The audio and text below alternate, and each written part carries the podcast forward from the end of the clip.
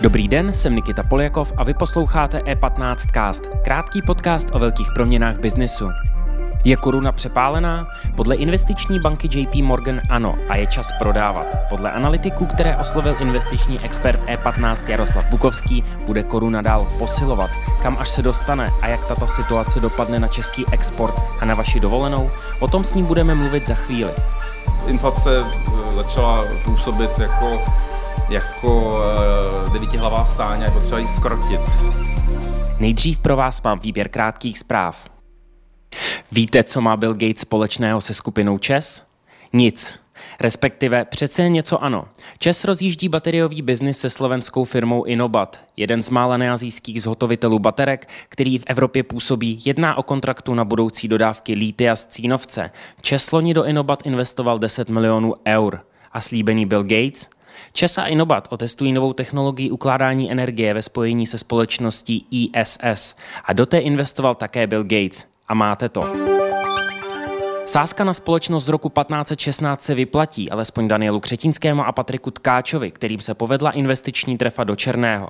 Akcie nizozemské Post NL a hlavně britské pošty Royal Mail, které miliardáři skupují přes investiční vehikl Vesa Equity Investments od začátku loňského dubna, krásně rostou. Do loňského září nakoupil Vesa Equity Investments akcie za 213 milionů liber. Zisk pro křetínského atkáče tak jen z tohoto bloku akcí přesahuje 425 milionů liber, což je v korunách více než 12,5 miliardy.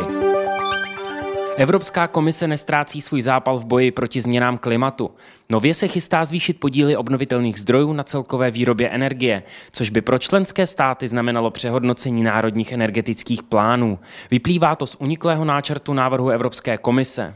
Dokument do roku 2030 podle serveru Euractiv počítá s tím, že EU bude vyrábět 38 až 40% energie z obnovitelných zdrojů. Dosud komise navrhovala 32% Definitivní číslo má Brusel předložit v červenci, takže se ještě může změnit.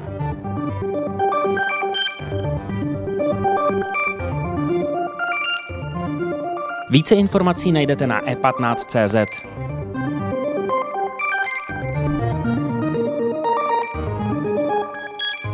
A už tu vítám našeho investičního experta Jaroslava Bukovského. Čau Jardo.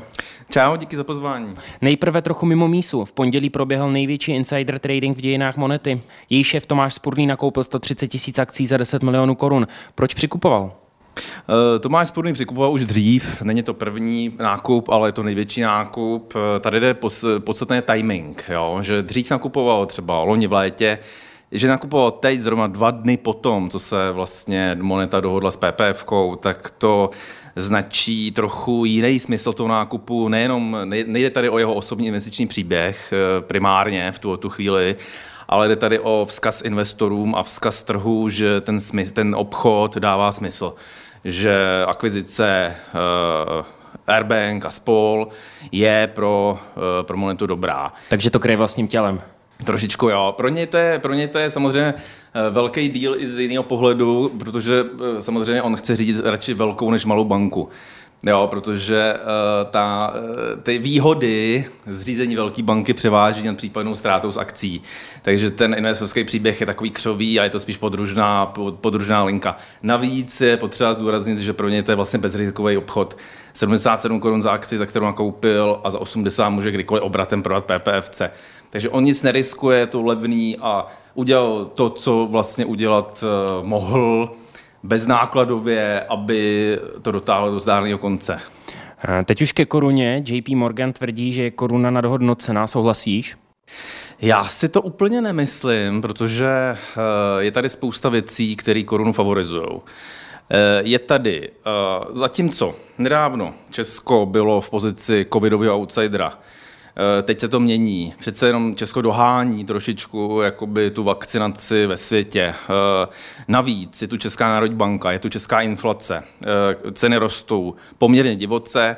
Česká národní banka, která už několikrát ukázala, že nereaguje úplně hned na to, když vyrostou v obchodech papriky, jo, ale teď už s tím tak jako tak bude muset něco dělat. To znamená vyšší úrokové sazby, to znamená, to znamená v zásadě výraznou, výrazný plus pro korunu protože Česko má něco, co zbytek Evropy nemá, to je výnos. A symbolem Česka a výnosu je koruna, takže koruna bude, bude sexy. Myslíš tedy, že koruna bude eh, posilovat v následujících měsících? Eh, v následujících měsících eh, může stagnovat, spíš bych si typl. Posílení, další vlna posílení by mohla přijít ve druhé polovině roku, protože teď se vlastně čeká na to, co udělá, nebo, nebo respektive jak silný, jak silný mix úrokovej, respektive jak silnou úrokovou zbraň odpálí. Pokud to bude, pokud, pokud to bude několik zvýšení úrokových sazeb, tak může ještě povyrůst třeba na 25 korun. A to se nevylučuje? Uh, Několikeré zvýšení úrokových sazeb ze strany ČNB? Nevylučuje. ČNB v zásadě uh, zamávala, zatvářela se přísně, je stře- nasadila je třeba pohled a v zásadě to vypadá, že by... A v zásadě i ty inflační čísla, uh, inflace začala působit jako jako uh, devítihlavá sáň a je potřeba ji skrotit. A je to potřeba udělat úrokem vyšším. Jakým, jaký dopad může mít v případě tohoto vývoje posilování koruny na exportéry? Eh, psali jsme, že se nehedžovali proti uh, změnám kurzu. Mohli by být překvapeni? Překvapení vlastně už trochu tak jsou v soudě podle údajů o, o podílu vlastně exportérů, kteří si pojistili jakoby ten dobrý kurz koruny, tu levnou korunu, která tady byla. Uh, překvapeni budou z toho důvodu, že vlastně pokud po, jim vlastně klesnou, jinak stejných podmínek jim klesnou zisky. Jo, pokud třeba Oni totiž po přepočtu jejich zahraničních tržeb uh, v eurech, teda konkrétně na koruny, tak ty budou nižší. Čím silnější koruna bude, tím slabší tržby budou. Takže oni budou moc, bude, buď budou muset akceptovat nižší zisk, a nebo budou muset změnit cenovou politiku.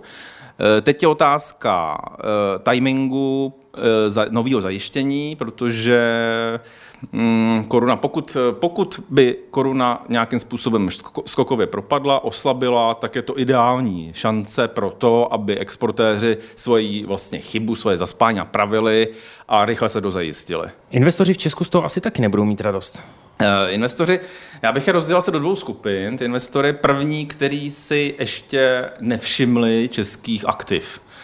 Eh, tak pro ně eh, ty, eh, to Česko jim vlastně potom utíká. Čím silnější koruna, tím vlastně pro eurové investory, kteří jsou ještě venku, tak je vlastně Česko dražší a dražší. Takže druhá skupina je investorů z té šťastnější skupiny, kteří už tu jsou, to znamená typicky sází na České, který jsou, kteří mají nakoupené české státní dluhopisy, protože ty pořád nesou relativně solidní výnos a patří jako k výnosovým relativně Eh, favoritům a přeborníkům, byť teda nesou do 2%, tak pořád je to v Evropě něco, co není úplně běžné. Takže eh, ti, kdo už tady jsou, tak těm naopak příběh koruny, který tady teď probíhá, eh, Může konverovat. Zisky. Může se jim to líbit. Nějaká rada pro ty, nebo tvůj tip o tom, co se bude dít v létě o dovolených, může zamávat, řekněme, s naší peněženkou, když pojedeme na dovolenou? Eh, zatím, zatím akcie našich peněženek rostou, protože zahraničí zlevňuje. Eh, čím silnější koruna, tím samozřejmě levnější zahraničí, levnější dovolená, veselější dovolená a víc smějící se děti. Jo.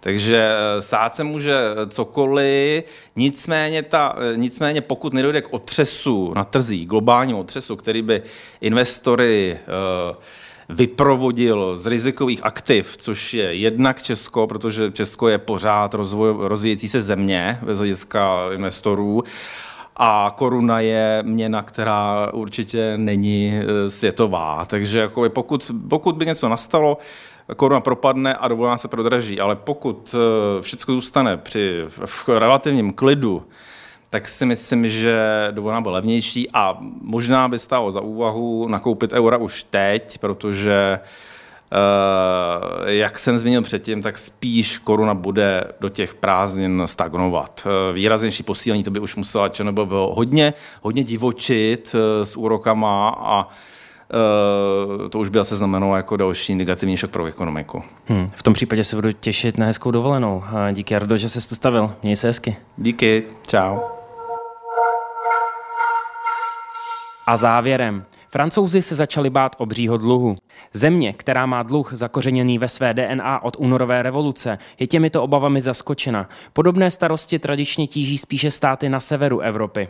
Vláda druhé největší ekonomiky eurozóny očekává, že se její veřejný dluh letos vyšplhá ke 118% hrubého domácího produktu. Francouzi se evidentně začali probouzet z postcovidové noční můry. I v Česku už je na čase. Díky za pozornost. Tento podcast můžete poslouchat každé všední ráno na všech streamovacích platformách a na webu E15.